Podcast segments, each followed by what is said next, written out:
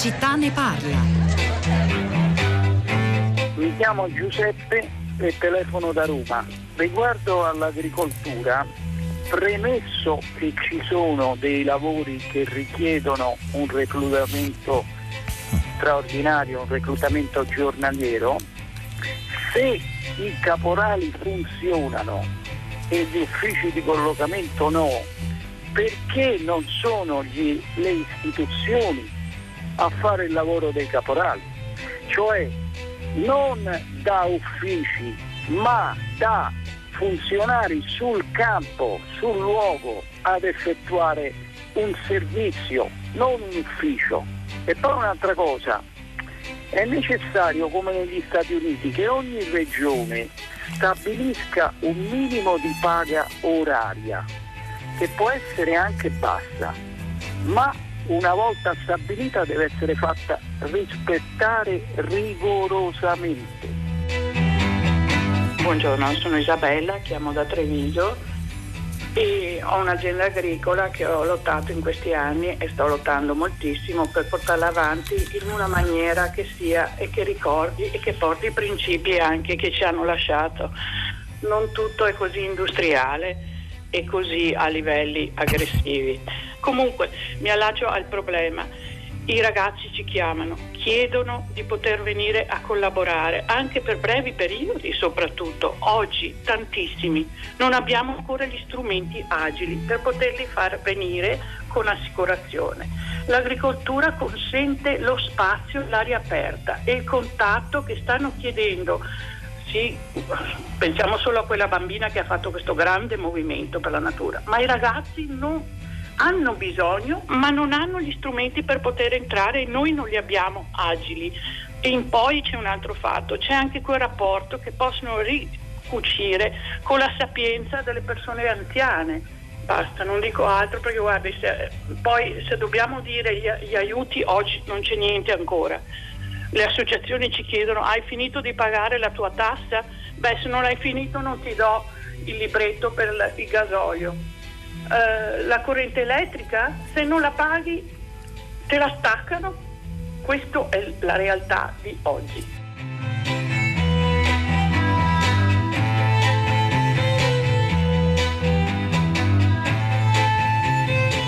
Le 10, 3 minuti e 15 secondi, una buona giornata da Pietro del Sodà, benvenuti a tutta la città ne parla. Quelle che avete sentito sono soltanto le ultime due in ordine di tempo, telefonate arrivate durante la settimana al filo diretto di prima pagina eh, di persone che hanno a che fare con l'agricoltura, uno dei comparti che più soffre in questo momento, anche se non è fermo, la frutta e la verdura noi la andiamo a comprare nei supermercati. E tuttavia eh, arrivano proprio vere eh, denunce e grida di dolore come quella da ultimo di Isabella che ha la sua piccola azienda agricola nel Veneto, non ce la si fa e in particolare non ci sono braccia per i raccolti con delle ricadute sulla vita degli agricoltori, di chi lavora con loro, di chi non può lavorare oggi nei campi che sono davvero gigantesche.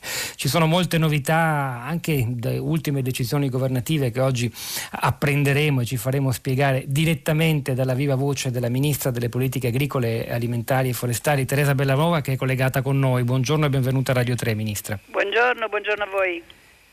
Ci sono tante domande anche sul fronte del lavoro, di chi far andare a lavorare nei campi, i braccianti, molti tradizionalmente vengono dall'est Europa, oggi non sono in Italia eh, e poi l'altra grande questione, come usare, come far lavorare nei campi in maniera regolare però con sicurezza innanzitutto per loro i tantissimi migranti nel nostro paese. Stefano Liberti, buongiorno e benvenuto.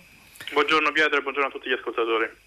Stefano Neberti è un giornalista e filmmaker che si è da tempo dedicato a studiare la, la, la, filiera agroalimentare, il comparto del cibo. Ricordo il suo libro Il grande carrello, Chi decide cosa mangiamo, scritto insieme a Fabio Ciconte. Fabio Ciconte è già stato ospite di Radio 3 domenica scorsa al nostro programma Zazà, quindi in qualche modo questa trasmissione si riallaccia a quell'intervista. Ricordo anche I signori del cibo, sempre di Stefano Liberti, uscito qualche anno fa. Ci stanno per aggiungere i rappresentanti eh, del... Eh, c'è Claudio Merlino, ah, buongiorno, benvenuta Merlino, direttore generale CIA, Confederazione Agricoltori Italiani, benvenuta.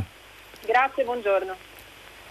Credo ci sia per raggiungere anche Ettore Prandini, presidente nazionale di Coldiretti, ma insomma Ministra, ora abbiamo tante domande da fare a lei. In primo luogo vorremmo uh, capire qual è lo stato di salute vero, reale delle agricolture italiane in questo momento, considerando il fatto che se uno guarda le cose da cittadino che nulla sa di agricoltura, dice vabbè ma la frutta e la verdura al supermercato io la trovo, quindi dove sta il problema?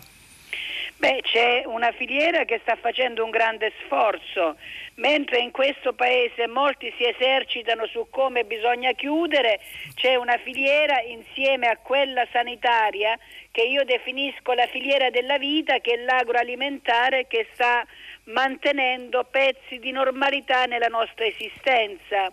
E questo ci aiuta ad alimentare correttamente tutti gli scaffali dei supermercati, dei mercati, ma è evidente bisogna prendere in considerazione che ci sono delle persone che stanno facendo uno sforzo straordinario, persone alle quali stiamo chiedendo di avere coraggio, sia gli imprenditori che i lavoratori e le lavoratrici agricole. Anzi, in questa fase in Italia sono soprattutto le donne che stanno concorrendo ad alimentare spazi di normalità nella nostra esistenza, perché la composizione del lavoro dice che la filiera che è aperta sono soprattutto donne, ma non tutto all'interno della filiera è produzione e collocazione del prodotto, perché se chiudi i ristoranti, se chiudi gli alberghi, se chiudi i bar, se a livello eh, internazionale si rallentano molto i, eh, il viaggio dei prodotti, è evidente che c'è un pezzo della filiera che sta soffrendo e sta soffrendo pesantemente. Penso per esempio a tutto il pezzo del vino che per l'Italia significa oltre il 50% di export e di produzione di altissima qualità. Soffre nell'export e soffre anche nel, nel consumo de, all'interno, perché il, il vino di alta qualità soprattutto si consuma all'esterno delle famiglie. Quindi diciamo così come la filiera del latte e dei latticini anche qui perché ci sono luoghi dove più si consumano certi prodotti come il, come il pesce, il pesce fresco. Allora noi dobbiamo lavorare per mantenere l'integrità della filiera perché noi siamo un paese che esporta oltre, 40, oltre 43 miliardi di euro di prodotti agroalimentari ogni anno. In questo momento su quello rischiamo di avere dei problemi e dobbiamo presidiare e attrezzarci a rilanciare una campagna di comunicazione e di informazione sulla qualità e sulla valorizzazione dei nostri prodotti. Ma dicendo questo io voglio ringraziare tutte le imprese, piccole, grandi, medie, con i lavoratori e le lavoratrici che stanno eh, avendo davvero una grande forza e ci mettono nella condizione di non dover accaparrarci i prodotti e l'invito che faccio anche ai consumatori, acquistate con criterio perché oggi eh, riempire i carrelli e poi produrre spreco alimentare significa commettere due volte un errore, quello di eh, consumare eh, risorse che possono essere ben utilizzate e quello di determinare uno spreco privando altri cittadini di avere accesso al, al, prodotto. Allora ci sono persone che si stanno impegnando per farci consumare con equilibrio e non farci mancare nessun prodotto nel, eh, nella catena di vendita. Ministra Bellanova, se lei è d'accordo e ha ancora qualche minuto per noi, le, le, farei ascoltare due brevi interventi, vi chiedo di essere concisi e sintetici, a coloro che rappresentano oggi il mondo del lavoro in agricoltura, soprattutto degli imprenditori agricoli. È arrivato anche Ettore Prandini, eh, lombardo, presidente nazionale di Coldiretti. Prandini, buongiorno e benvenuto a tutta la città ne parla. Buongiorno a voi. Buongiorno Presidente. Allora chiederei a, a Claudia Merlino e a Ettore Prandini proprio di sfruttare questa occasione di dialogo in diretta, non che non ne abbiate, che abbiate bisogno di noi per interloquire, ma insomma anche per far capire ai nostri ascoltatori la gravità della situazione nei campi, eh, in un paio di minuti ciascuno di eh, indicare un punto fondamentale e se volete anche una richiesta alla Ministra. Poi con Stefano Liberti commenteremo tutto quello che state dicendo. Eh, Claudia Merlino, cominciamo con lei. Grazie. È vero, l'interlocuzione con il Ministro è un'interlocuzione quotidiana Eh, l'emergenza che noi intravediamo in questo momento è un'emergenza molto precisa eh, ed è, riguarda la carenza di manodopera che si prospetta per le raccolte estive, quindi abbiamo tutto il comparto dell'ortofrutta su quale siamo fortemente preoccupati, le soluzioni eh, le abbiamo già prospettate al Ministro e sono sul tavolo. Eh, è chiaro che come in tutte le situazioni c'è un mix di soluzioni, non ce n'è una che risolve, che risolve in modo magico il problema. Eh, abbiamo proposto strumenti di semplificazione come i voucher che sono però diciamo, una parte eh, di risoluzione del problema ma non di tutto il problema. Abbiamo proposto al Ministro di ehm, riflettere sulla possibilità di una nuova ehm, sanatoria rispetto ai tanti immigrati che sono presenti nel nostro Paese e che potrebbero lavorare in agricoltura. Questi sono eh, provvedimenti già adottati in passato che hanno riscosso un buon, un buon, risultato anche in termini di regolarizzazione successiva, quindi sono state sanatorie, quelle per esempio del 2012, Bossi Fini, che hanno poi visto queste persone inserite effettivamente nel mercato del lavoro in modo strutturale. Quindi questa è una proposta secondo noi di più grande respiro. E poi c'è il tema di eh, provare a mettere in campo strumenti per l'incontro domanda e offerta che siano molto più agili rispetto a quelli che ci sono attualmente, che prevedono regimi autorizzativi molto complessi e molto farraginosi e lì CIA eh, è assolutamente disposta come organizzazione professionale delle imprese agricole a gestire anche questa partita del collocamento in agricoltura, ovviamente insieme agli altri attori della partita che sono necessariamente i sindacati dei lavoratori. Ettore Prandini Coldiretti, eh, aggiunga anche, eh, anche, lei le cose che più le premono insomma, da, da, da, dire alla Ministra e da far capire ai nostri ascoltatori che sono innanzitutto consumatori dei vostri prodotti.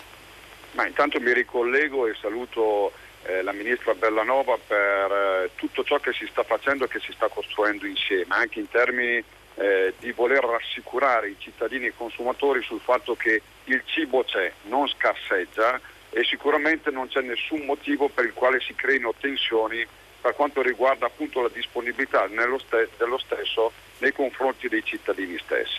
Di fronte a tutto questo però noi abbiamo delle emergenze veniva detto prima comparto ortofrutticolo, ci preoccupiamo in prospettiva anche per quanto riguarda il settore vitivinicolo legato alla manodopera. Da sempre noi ci battiamo sul fatto eh, che i voucher vengano reintrodotti in agricoltura, quelli semplificati in termini di strumento e nell'andare a snellire tutto l'aspetto di carattere burocratico. Sappiamo che non sono la soluzione a tutti i problemi è proprio per questo motivo che proprio anche in collaborazione con il Ministro Bellanova abbiamo lavorato sul livello europeo nelle scorse settimane per riaprire quello che è il canale verde, cioè creare una condizione per la quale eh, avere a disposizione manodopera proveniente da altri paesi esattamente per come avviene nel settore sanitario. Questo ci è stato concesso, sappiamo che è un lavoro eh, attento e delicato che deve essere fatto perché comunque il problema del coronavirus eh, come noi dall'inizio abbiamo voluto sottolineare non avrebbe riguardato solo l'Italia ma purtroppo oggi riguarda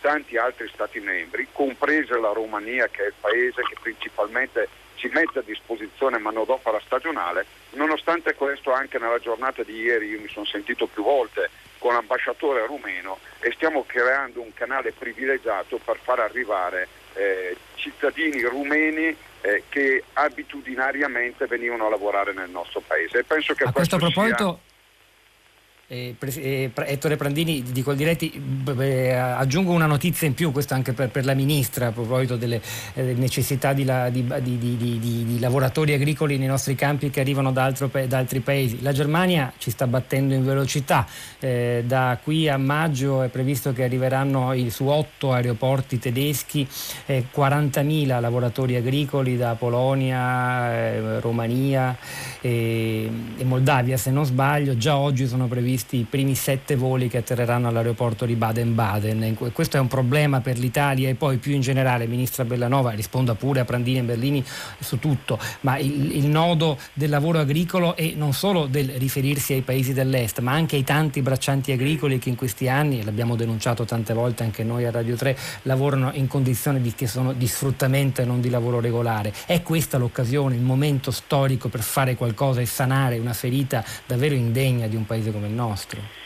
Sì, guardi, io diciamo non, non ho da dare risposte rispetto alle questioni che sono state eh, costruite per il settore, perché le associazioni, il dottor Prandini, la direttrice sanno che nessuna organizzazione è stata costretta a fare pressioni per portare a casa dei risultati, compreso quello che abbiamo eh, inserito ieri al Senato che porta un'anticipazione sulla PAC per le imprese che significa oltre un miliardo di euro che immediatamente potranno essere messi nella disponibilità delle imprese. Stiamo lavorando insieme, questo è il mio metodo.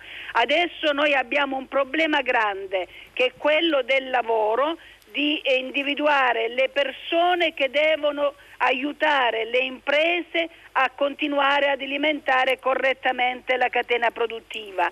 Allora noi dobbiamo ragionare senza ipocrisie.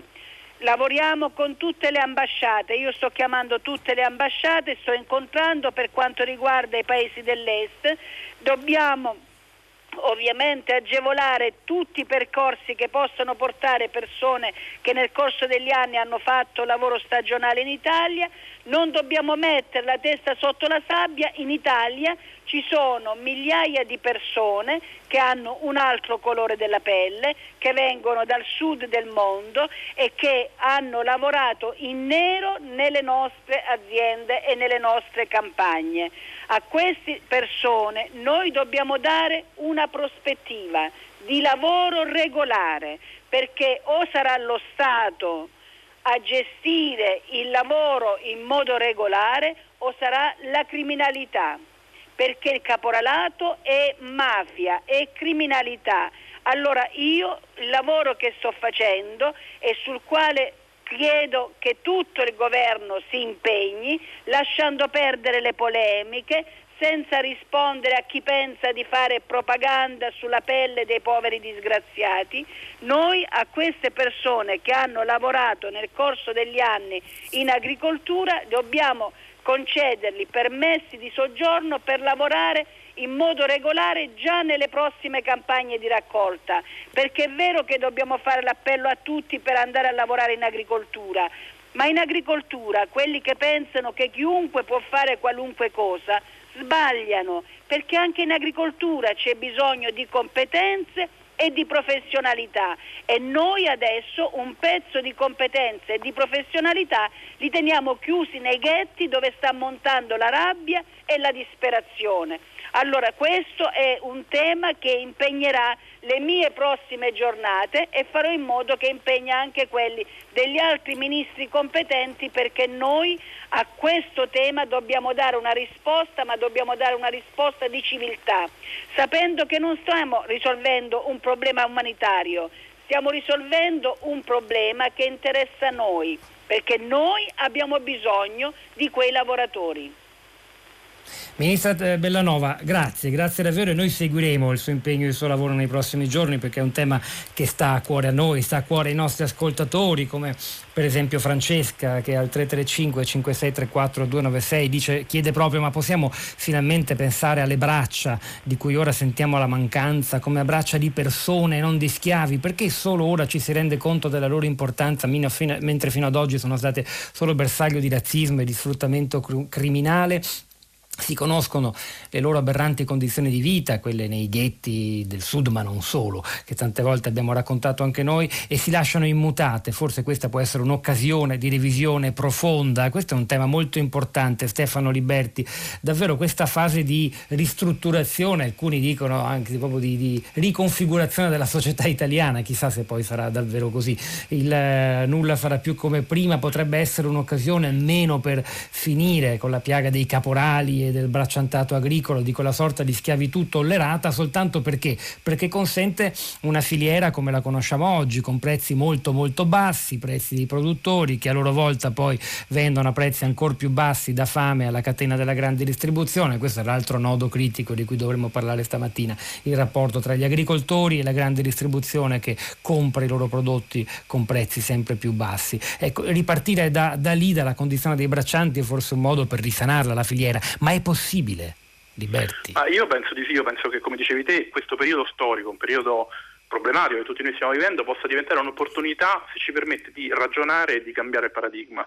Noi abbiamo, come diceva giustamente la Ministra, decine di migliaia di persone di braccianti agricoli o di migranti che vivono nei ghetti nel sud Italia, principalmente nel sud Italia, in Puglia, in Calabria, che nei periodi delle raccolte poi vengono impiegati in modo più o meno irregolare o al nero o al grigio eh, dai caporali. Queste persone oggi stanno in questi ghetti che sono dei, dei posti eh, disagevoli, tra l'altro delle, delle vere e proprie bombe sanitarie perché sono sovraffollati e quindi qualora loro fossero contagiati dal, dal, virus diffonderebbero ulteriormente il virus. Quello è un problema umanitario in primis, ma è anche un'opportunità per il comparto, perché queste decine di migliaia di persone possono essere regolarizzate e possono essere impiegate nei campi in modo regolare, come dice la Ministra e quindi come dire, sgombrando il campo al caporalato e a tutte le problematiche ad esso legate. Ovviamente non basta solo dare loro un permesso di soggiorno, bisogna dare loro anche le condizioni alloggiative e far incontrare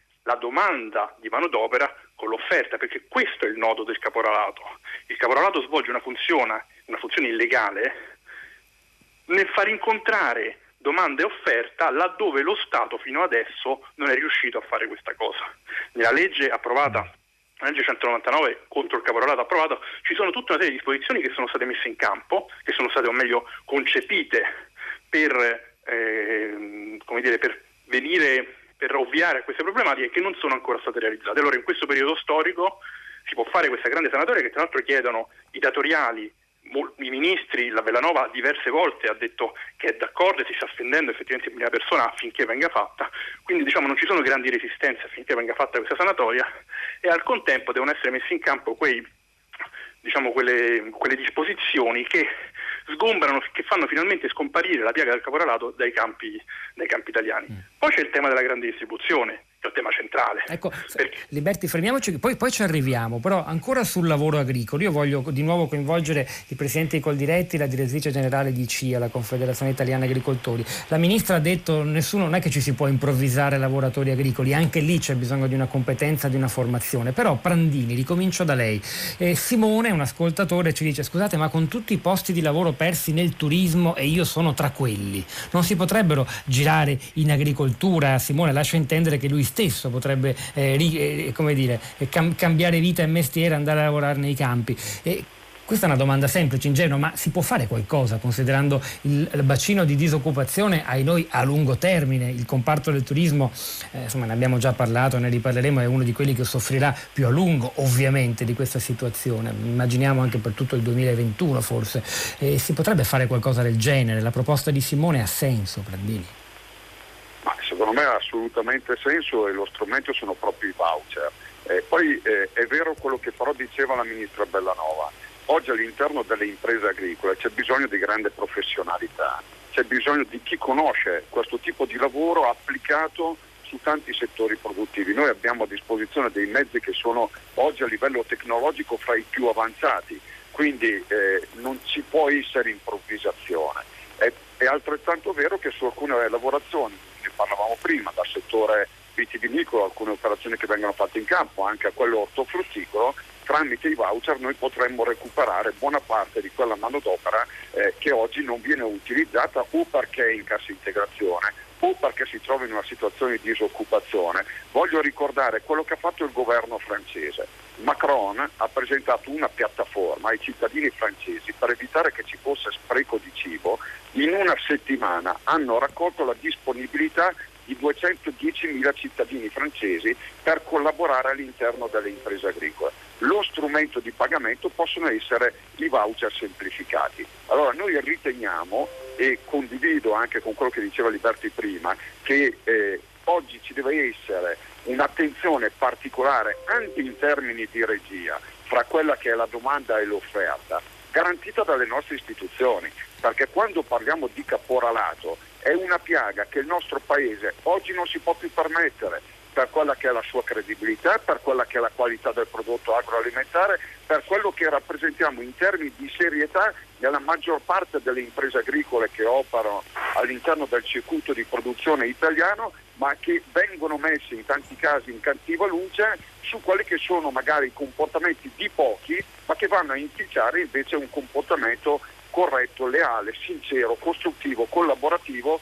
anche con cittadini extracomunitari. Io ho un'impresa agricola che lavora sia nel comparto vitivinicolo sia nel comparto zootecnico, ho la fortuna di poter collaborare anche con cittadini extracomunitari. È stato un piacere per me mettergli a disposizione tutte quelle che sono le condizioni per poter vivere bene da un alloggio che sia degno di essere definito alloggio a quella che è anche una forma di collaborazione che va oltre il posto di lavoro e che diventa anche comunità interna alle stesse imprese. Io penso che, ripeto, da parte del mondo agricolo questa disponibilità nel fare, eh, diciamo così, nel creare una comunità nuova eh, fra cittadini italiani, fra cittadini extracomunitari, guardando quello che è e sono le eccellenze dell'agroalimentare ci sia assolutamente la piena condivisione e disponibilità a costruire un percorso nuovo. E fa piacere sentirglielo dire Ettore Prandini, presidente nazionale Coldiretti. Luca ci ricorda del Portogallo, dove c'è stata alcune settimane fa la regolarizzazione dei lavoratori immigrati in agricoltura.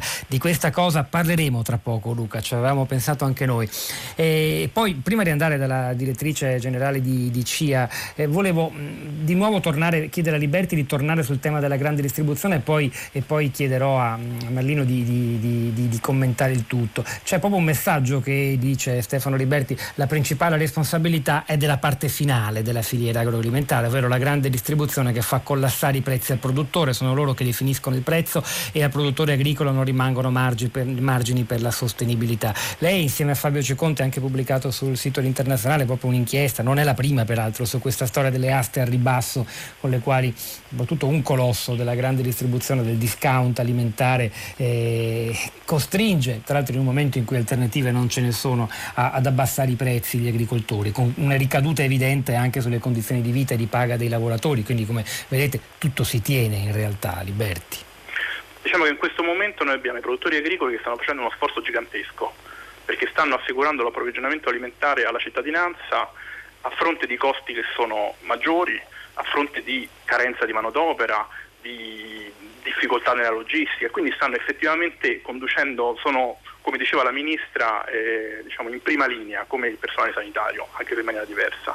Dall'altra parte noi abbiamo il canale distributivo, che è il canale diciamo, di accesso per i produttori agricoli e il canale di accesso al mercato, l'unico canale di accesso al mercato perché sono chiusi i bar, sono chiusi i ristoranti, quindi l'unico modo per vendere i propri prodotti è, o comunque quasi l'unico, è il supermercato, e dall'altro è l'unico canale di accesso al cibo per la cittadinanza.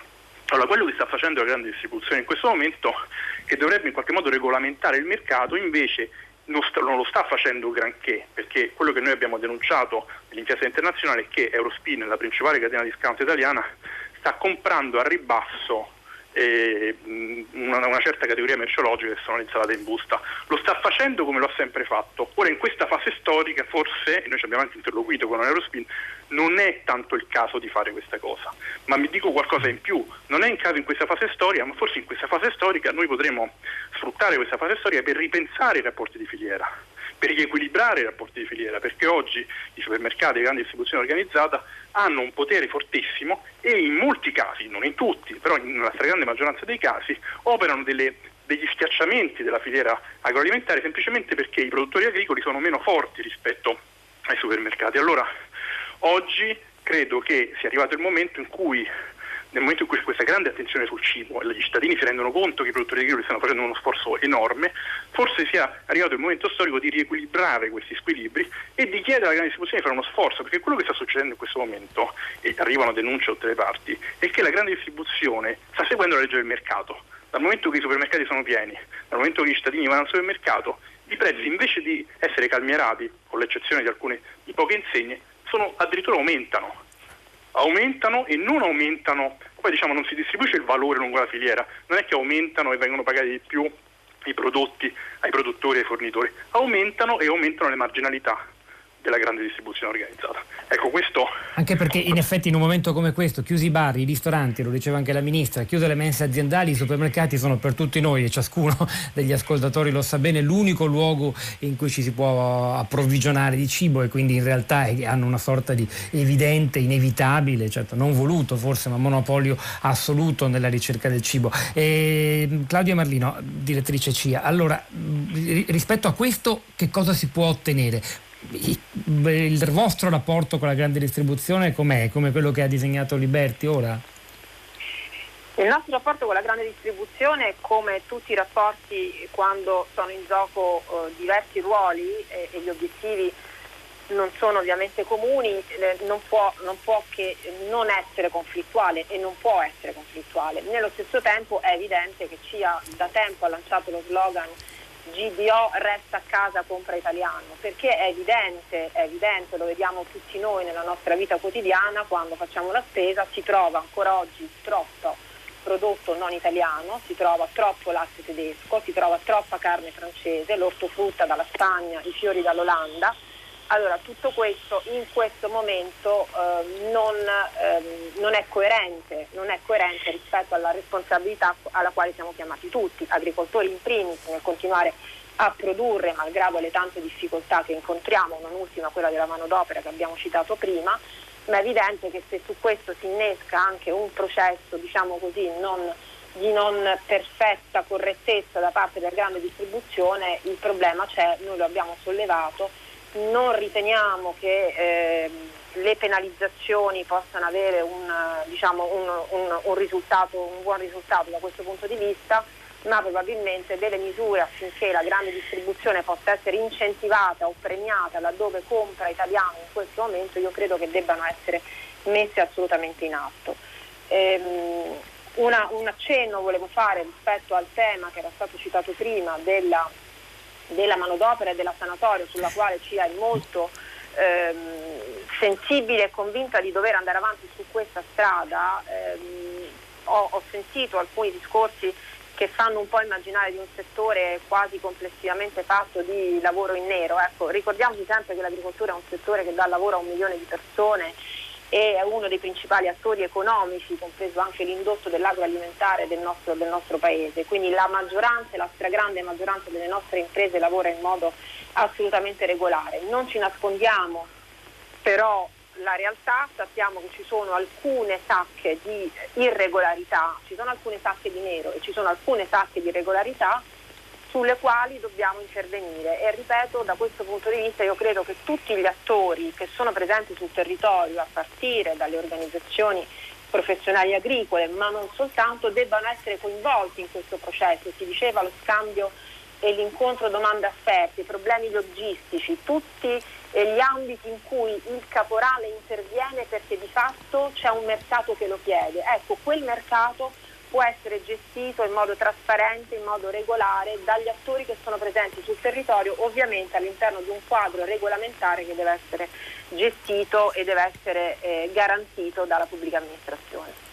Claudio Merlino, direi che dalla puntata di questa mattina beh, abbiamo eh, capito e compreso la determinazione seria della ministra Bellanova a far sì che il percorso della sanatoria si faccia e che quindi quella parte, certo lei ha fatto bene a dirlo, minoritaria ma non per questo meno grave del lavoro agricolo nel nostro paese basato su un bracciantato che sfiora eh, condizioni di vera e propria schiavitù venga affrontata finalmente, che questa crisi almeno da quel punto di vista possa risultare un'opportunità e mi sembra l'accordo di tutti tutto il settore, almeno il settore dei produttori da voi rappresentati, insomma poi ne parleremo ancora di agricoltura, daremo voce anche al sindacato, a chi tutela i diritti dei lavoratori. Nel frattempo, come sempre capita quando parliamo di agricoltura, arrivano notizie da tanti nostri ascoltatori che nei campi ci stanno. Aurora ha un terreno, ha ereditato dai genitori, un ettaro e mezzo, però è fuori dal suo comune di residenza perché non può andare a curare gli ulivi e l'orto, chiede. Eh, poi ancora sul lavoro Antonio da Bologna è uno studente universitario, disponibile disponibile e interessato, specialmente in questo periodo di chiusura delle università, a lavorare in campagna, ove ci sia bisogno per la raccolta di prodotti o altro. Vorrei sapere dove e da chi posso rivolgermi. Mi sembra che la risposta più giusta da dare ad Antonio è attendiamo che si delineino modalità di reclutamento come quella dei voucher, sulla quale mi sembra ci sia l'accordo di tutti, sicuramente di CIA e col diretti in questa trasmissione. Vedremo se sarà questa la direzione che il governo vorrà prendere. Quindi di questo è chiaro, questa era solo una prima puntata, una dedicata alla sofferenza dell'agricoltura italiana durante l'emergenza da coronavirus. Grazie a tutti voi. Grazie a Stefano Liberti, alla ministra Teresa Bellanova. Noi continuiamo però, continuiamo in musica innanzitutto con eh, un brano che suona così. Ora che la tecnica ha superato di gran lunga la natura, eh, sono gli Eugenio in via di gioia, il solco lasciato dall'aratro rimane. Continuiamo dunque con questo brano che fa appello al nostro senso di responsabilità nei confronti della terra, una canzone contenuta nell'album Natura Viva del 2019, si chiama La misura delle cose. Eugenio in via di gioia.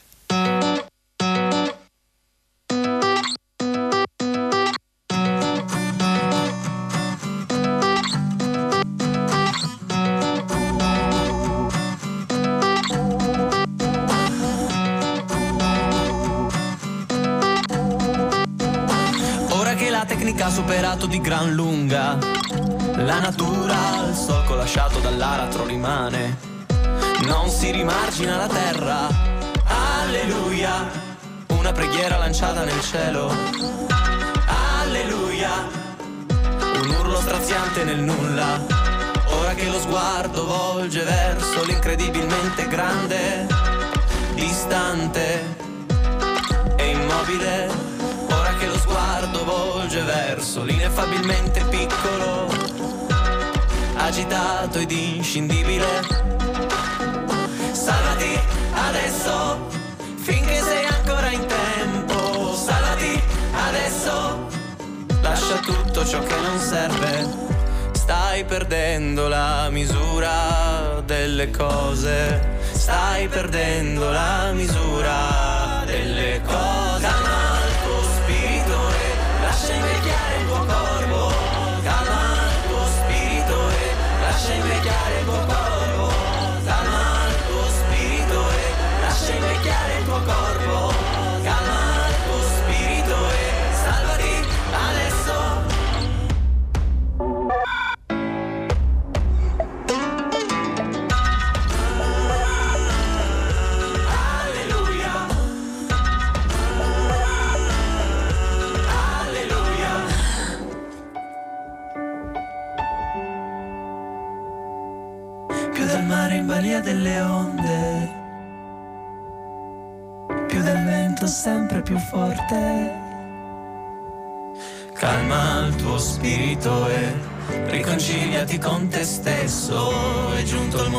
di ridere coi tuoi denti.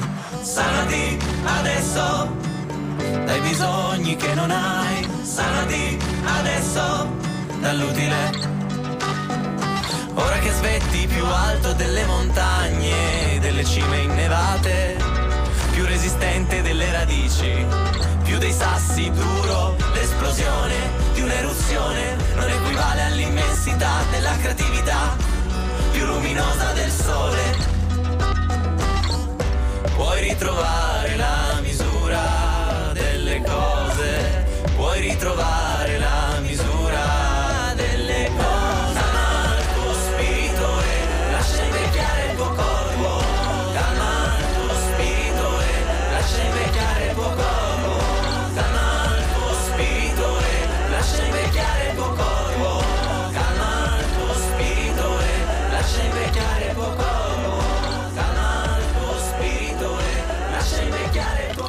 Eugenio Vieri Gioia, la misura delle cose, eh, stanno arrivando molti messaggi di persone che hanno un rapporto diretto e quotidiano con la terra, ne daremo conto daremo a loro voce nella nostra piazza. Ora affrontiamo un nodo che peraltro aveva suggerito appunto eh, un ascoltatore in un suo sms, quello eh, del Portogallo, un nodo, più che altro un esempio, una storia da raccontare, eh, che inizia male. Ai primi di marzo un immigrato nepalese impiegato nelle serre dell'Algarve nel sud del Portogallo eh, si ammalò mostrando sintomi di Covid-19. Lavoravano con lui altri 79 connazionali, non tutti avevano i documenti, furono messi in quarantena, però senza spiegazioni manifestazioni, molti di loro si spaventarono, pensavano di essere arrestati espulsi, fuggirono durante la notte. Ci fu un gran clamore sui media portoghesi e anche spagnoli intorno a questa storia e questo clamore contribuì a una vera e propria svolta del governo portoghese guidato da Antonio Costa che decide di dare il via libera a una sanatoria, ritorna appunto quella parola evocata in questa puntata di tutta la città ne parla anche dalla ministra Bellanova poco fa, come l'unica via, almeno una via fondamentale per risolvere il problema dei migranti regolari che vivono come schiavi nei nostri campi Ampia, Rosarno e non solo, e della mancanza di manodopera in agricoltura. Marcello Sacco, buongiorno e benvenuto. Buongiorno. Giornalista it- italiano, vive in Portogallo da tempo, autore tra gli altri del libro Deviazioni, storie di un italiano a Lisbona. Allora Sacco, come stanno le cose? Cos'è davvero questa svolta del governo portoghese e in che misura secondo lei può essere un modello per noi italiani? Sì, beh, intanto io direi che eh, mi rendo conto che quando arrivano queste notizie in Italia trovano un terreno fertile per delle polemiche molto più, più accese e polemiche mh, astratte, ideologiche. Qui si tratta di, di una ordinanza ministeriale, un'ordinanza ministeriale del 27 marzo scorso che eh, semplicemente equipara le, le richieste di, di, di, permesso di soggiorno eh, inoltrate entro il 18 marzo, che è la data in cui è entrato in vigore il, eh, il, il decreto che dichiara la, la, lo stato d'emergenza in Portogallo, il lockdown quindi tutte le richieste eh, inoltrate entro il 18 marzo diventano delle, dei, dei, permessi di soggiorno temporanei in attesa che si riaprano poi gli uffici del, del Ministero degli Interni, del, del servizio eh, di, di, frontiera eh, per, per, poi espletare le, le, varie pratiche. Quindi una misura diciamo, abbastanza modesta ma allo stesso tempo di, di, di apertura e di distensione, questo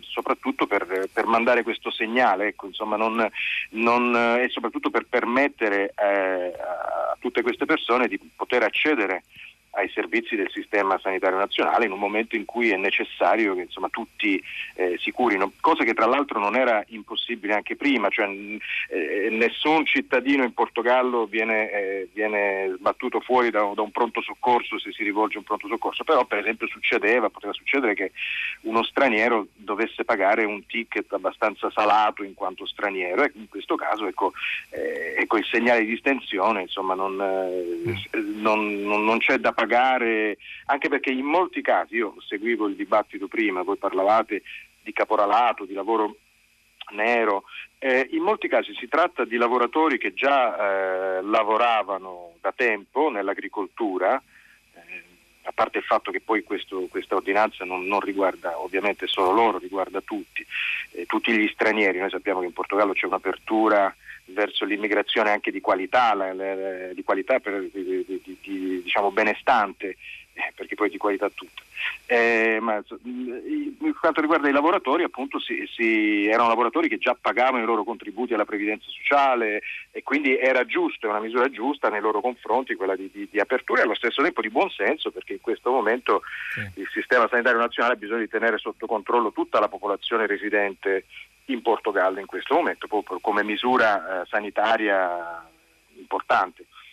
Ecco, questa è sostanzialmente. Senta, no, è interessante perché una misura di questo genere che lei giustamente riconduce forse nell'alveo di una um, ordinanza amministrativa burocratica da noi in Italia, dove evidentemente il clima politico è diverso, il discorso certo. sull'immigrazione ha un'altra temperatura, diventerebbe una rivoluzione, no? Con immaginiamo già quanti scontri politici che potrebbero seguire alla, sanita- alla sanatoria, che, sulla quale certo. però si è impegnata la ministra Bellanova, quindi probabilmente il governo qualcosa del genere farà, ce lo aspettiamo ce l'aspettiamo davvero. Ma esiste, abbiamo ancora un minuto Marcello Sacco, un problema analogo di sfruttamento e caporalato in Portogallo, paragonabile a quello de- dell'Italia, non solo del esiste, sud in realtà, ma anche del sì, nord? Sì, sì, esiste, ma esiste eh, ma ehm, in molti casi eh, sicuramente ci sarà anche il lavoro nero, la, la, la criminalità, ma in, in, molti casi è un lavoro talmente, talmente precario che è talmente privo di, di, di, diritti di lunga durata, su, su, eh, soprattutto nel, nelle campagne del sud, no? le, le, le, ex, le, vecchie campagne che nei decenni della, della, dittatura erano il latifondo storico del Portogallo. Ehm, molto spesso si tratta di lavoro comunque regolare gestito dalle grosse multinazionali del lavoro interinale. Eh, tra l'altro eh, proprio ieri la ministra dell'agricoltura portoghese eh, diceva che il Ministero avrebbe garantito il rinnovo dei contratti di lavoro eh, dei lavoratori che già sono presenti. Eh, non si capisce bene come, cioè se, se sarà un eh, un, un, rapporto diretto tra il Ministero e, e, e i lavoratori, se, lo, se, sarà fatto ancora una volta attraverso, attraverso appunto delle agenzie che, di intermediazione, eh, però si, si, parla, si, parla, molto di questo, così come si parla anche di utilizzare, eh, io ho sentito che se ne parlava anche nel, nel, vostro programma, di utilizzare i lavoratori in cassa integrazione o addirittura... E questo è l'altro grande nodo su cui insistono molti messaggi. Marce- Marcello Sacco, grazie eh, da Lisbona, GR3 Onda Verde, a tra poco le vostre voci, i vostri commenti. Tutta la città ne parla. Questo presente è talmente pervasivo che esisterà un prima e un dopo. Quello che abbiamo fatto, detto, scritto, pensato prima sembra appartenere a un'altra vita che, come sempre accade, adesso sembra libera e felice senza che lo sapessimo. Ciò che era dato per ovvio non lo è più. Questa sventura ha minato le basi dell'ovvio riusciamo a dare a questa sventura la possibilità di trasformarci in una comunità dove nessuno viene lasciato solo.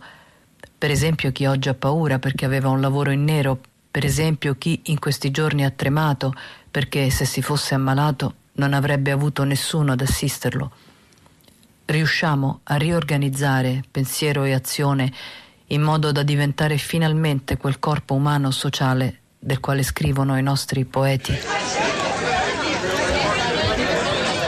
Questa era la voce della poetessa Maria Grazia Calandrone. Il suo contributo fa parte di una nuova coproduzione della comunità radio-televisiva italofona che riunisce emittenti radio-televisive in Italia e all'estero in lingua italiana dal titolo Quando c'è la comunità che restituiva bene quel senso di un mai più come prima, di una trasformazione radicale eh, che sta portando l'emergenza ormai insomma, cronica quasi, eh, ma speriamo non proprio cronica coronavirus eh, che forse toccherà anche il comparto dell'agricoltura. Oggi al centro della puntata di tutta la città ne parla, stanno intervenendo sui social network i nostri ascoltatori, leggo qualche messaggio messaggio, eh, ma sono tantissimi davvero. E se andassimo, scrive Marte, a raccogliere quel che sta per marcire nei campi, intendo proprio noi, uomini di concetto, lo faremo certo peggio di chi lo fa di solito, ma meglio che niente, anche se in realtà ricordo quanto ha detto all'inizio di questa puntata la ministra dell'agricoltura Teresa Bellanova e poi il presidente di Coldiretti e gli altri, e cioè che il lavoro nei campi è fatto bene, non si improvvisa, richiede competenza, professionalità e dunque anche regolarizzazione. Ecco l'altro punto importante,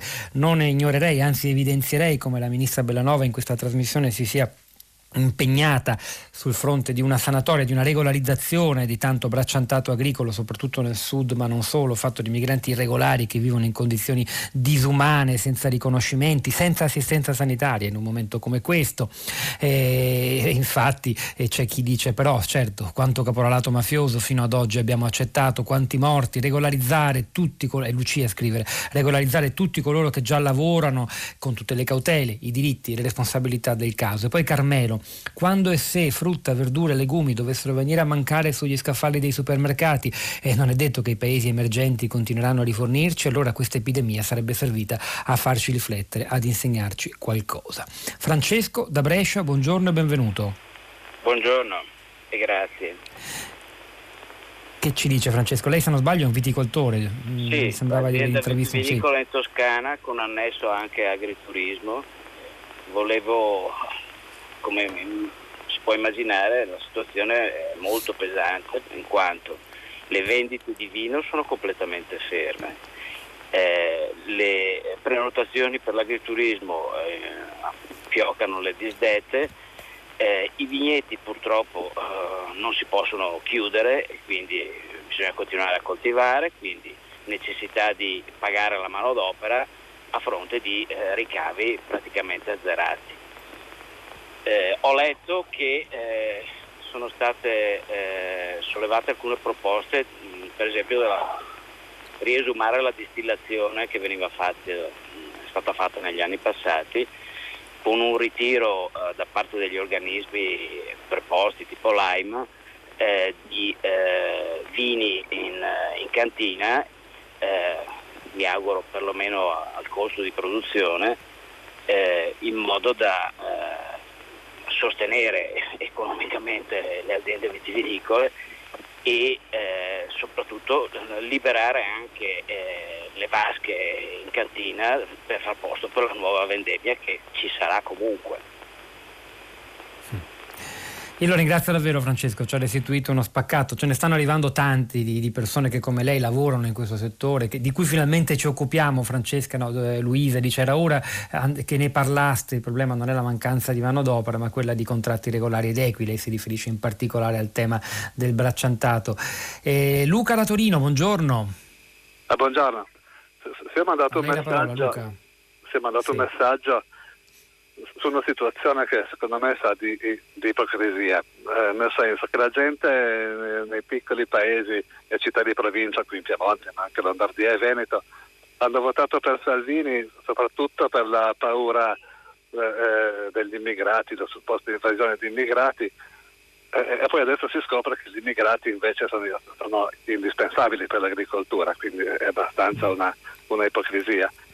E poi volevo anche lanciare una proposta eh, nel senso di andare a comprare le derrate alimentari nei mercati eh, all'aperto che ci sono ancora nelle città, perché in tutti i mercati ci sono sempre gli agricoltori che costano la loro merce. E quindi non Aggiungo andare questo anche magari, distribuzione, eh, ma andare ha molto ragione Luca e aggiungo anche il il progetto spesa sospesa di, di Coldiretti che consente di eh, andare a procurarsi frutta e verdura, rifarsela arrivare a casa anzi direttamente dai coltivatori, cioè, basta che cerchiate con queste parole in rete trovate molte indicazioni eh, preziose. C'è ancora collegata con noi Lucia da Padova, buongiorno. Buongiorno a voi città, eh, sono un'ortolana, mm, un'ortolana urbana mm, dell'Orto dei Salici di Padova, a Padova ci sono 600 famiglie che seminano e raccolgono negli orti urbani che sono chiusi. Ora il mio è un appello veramente accorato. Nei nostri orti si incontrano tutte le età, dagli 84 vispi sani a bambini piccoli che vedono fiorire ogni ben di Dio. Purtroppo questo è il momento in cui si dovrebbe seminare siamo in grado di regolamentare le entrate, di contingentare eh, gli incontri, eppure nonostante abbiamo contattato le autorità eh, non, non aprono ancora. Una delle ragioni che dicono no a questa nostra passione è che i, i, i vicini sono invidiosi e chiamano nell'eventualità la, le forze dell'ordine. Ecco, io vorrei ricordare ai vicini che se raccogliamo ce ne sarà anche per loro. Vorrei chiedere che tutte le città si dotassero di orti condominiali dove coltiviamo biologicamente senza altre cose chimiche. Diamo speranza a questi giovani di 80 anni e di 0 anni che stanno vedendo fiorire questa primavera e marcire i prodotti nell'orto. Aiutateci. Lucia.